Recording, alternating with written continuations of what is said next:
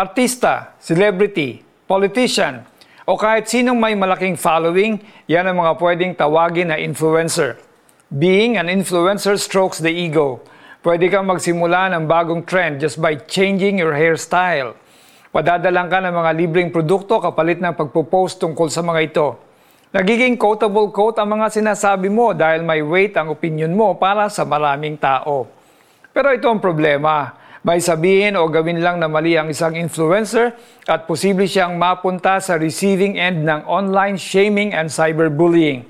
As this became more common, nagkaroon na ng tawag dito cancel culture. Hindi madaling makarecover kapag na-cancel ka. Kaya naman gano'n na lang ang pag-iingat ng influencers ngayon na ma-maintain ang image at reputation nila. Kung namumuhay kaya bilang tao si Jesus sa taong 2022, magiging ganito rin kaya siya. Sa Lucas 19, inilahad ang excitement ng mga taga Jericho nang napabalitang darating si Jesus.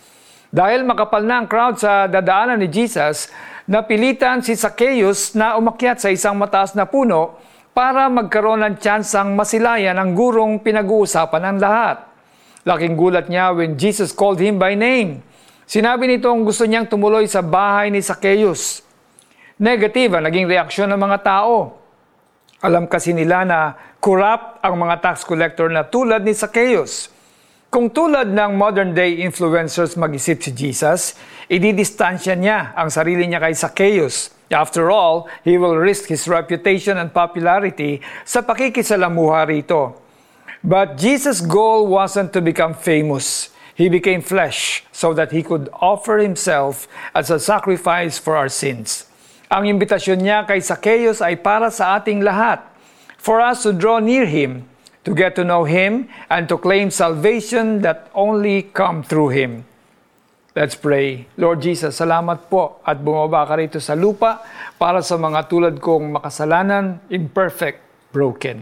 Tulungan niyo po akong tanggapin ang kaligtasan at buhay na walang hanggan na ikaw lang ang makapagbibigay sa akin in Jesus' name. Application, kung hindi mo pa tinatanggap si Jesus bilang tagapagligtas, gamitin mo ang prayer of salvation na ito. Panginoong Jesus, alam ko na ako ay makasalanan Hinihingi ko ang iyong kapatawaran. Naniniwala ako na ikaw ay namatay para sa aking mga kasalanan at nabuhay muli.